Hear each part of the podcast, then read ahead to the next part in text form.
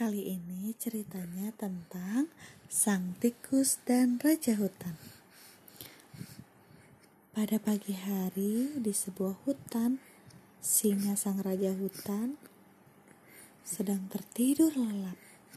Di sekitar tempat tidur singa terlihat seekor tikus. Tikus itu sedang mencari makanan di balik rerumputan. Tikus itu tanpa sengaja menyentuh tubuh sang singa. Akibatnya, sang singa terbangun dari tidurnya. Sang singa pun marah pada tikus. Sang singa menangkap tikus itu. Ampun tuanku, jangan makan hamba. Hamba berjanji tidak akan hamba berjanji akan membalas kebaikan hatimu tuanku. Kata tikus. Oh, mana bisa tikus membalas kebaikan kepadaku. Sudah, kamu pergi saja. Kata singa sambil melepaskan si tikus. Pada suatu hari, Singa terperangkap jaring pemburu. Waduh, matilah aku, kata singa dalam hati. Tolong, tolong, teriak si singa minta tolong. Tikus mendengar cerita suara minta tolong. Tikus terkejut melihat singa terperangkap di jaring. Saya akan menolongmu, tuanku, ini atas kebaikan hati Tuhan telah melepaskan hamba waktu dulu. Kata tikus. Bagaimana kamu bisa menolongku? Tanya singa. Tenang tuanku, gigi hamba sangat tajam. Jawab tikus sambil menggigit jaring tersebut. Perlahan namun pasti, jaring itu putus. Singa pun berbebas dari perangkap. Terima kasih tikus. Terima kasih. Terima kasih atas kebaikanmu. Kata singa. Sama-sama tuanku. Kata tikus sambil berpamitan.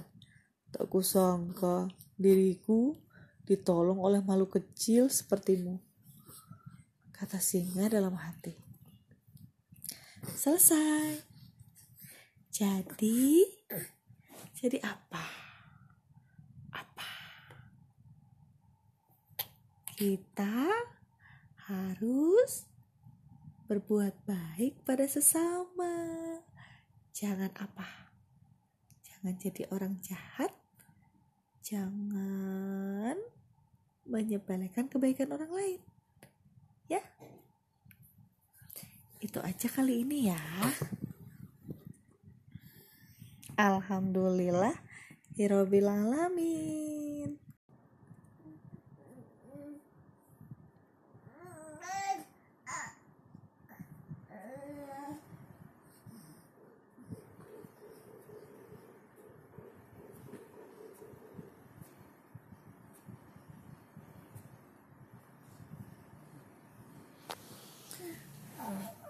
Sayang, kali ini ibu mau ceritain satu cerita yang seru banget.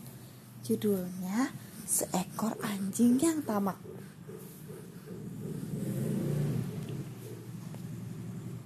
Jadi, di sebuah pasar yang ramai, tinggallah seekor anjing di hutan.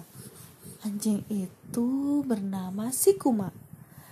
Setiap hari, si Kuma mencari makanan di pasar. Pada suatu hari, si Kuma merasa lapar. Si Kuma menghampiri penjual daging. Si Kuma kemudian mencuri sepotong daging yang sangat segar. Ia pun segera berlari kabur. Tolong, tolong, ada pencuri! Teriak pedagang daging. Tangkap anjing itu, teriak orang di sekitar pasar. Si Kuma berlari sangat kencang. Si Kuma pun tiba di tempat persembunyian. Nah, aman waktunya makan, kata si Kuma dalam hati. Si Kuma merasa kaget karena di belakangnya ada si buluk dan si poni wah gawat harus pindah nih kumam si kuma. Hai kuma aku minta dagingnya kata si buluk enak aja kamu harus mencari sendiri jawab si kuma sambil pergi. Oh dasar pelit kata si buluk dan si poni. Hmm, pelit sekali dia. Si kuma berniat bersembunyi di semak-semak. Astaga, sesampainya di semak, si kuma kaget karena ada si meong. Pergi sana, aku mau makan di sini, kata si kuma dengan wajah marah. Oh ini tempatku, jawab si meong. Aku harus lari ke hutan supaya aman. Kata si Uma, kata si Kuma dalam hati. Sesampainya di hutan, si Kuma merasa ketahuan, eh kehausan. Si Kuma menuju sungai untuk minum. Ketika sedang minum, si Kuma lihat ada bayangan anjing lain yang sedang menggigit daging. Padahal itu bayangannya sendiri. Aku harus merebut daging itu, kata si Kuma. Tanpa berpikir lagi, si Kuma langsung menerjang bayangan anjing yang ada dalam air sungai. Namun, apa yang terjadi? Si Kuma malah tercebur di sungai dalam air yang sangat deras. Tolong, tolong, tolong, aku tidak bisa berenang, teriak si Kuma. Si Kuma berusaha menyelamatkan dirinya. Si Kuma ber terus berteriak untuk meminta tolong. Setelah cukup lama terbawa arus deras sungai, untunglah ada batang pohon yang hanyut di sungai. Si Kuma pun terapung-apung bersama derasnya air. Si Kuma berusaha menyelamatkan diri.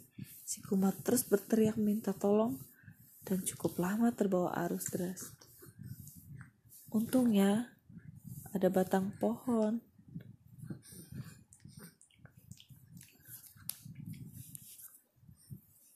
Ketika si Kuma terus berjuang, si Kuma berdoa memohon pertolongan.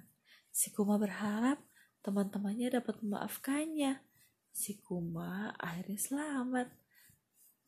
Meskipun tubuhnya lembam dan begitu lemas.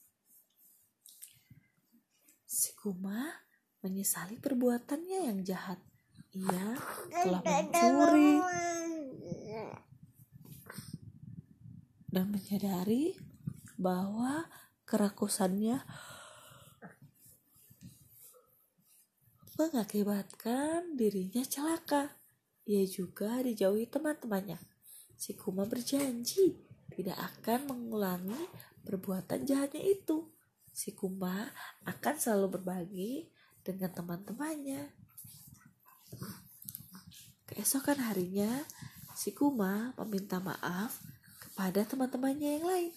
Si Kuma menyesali perbuatannya yang salah itu. Teman-teman si Kuma pun memaafkannya. Kini si Kuma, si Bulu, Poni, dan si Meong menjadi teman yang selalu ceria setiap hari, saling membantu dan saling menyayangi. Itu dia ceritanya deh.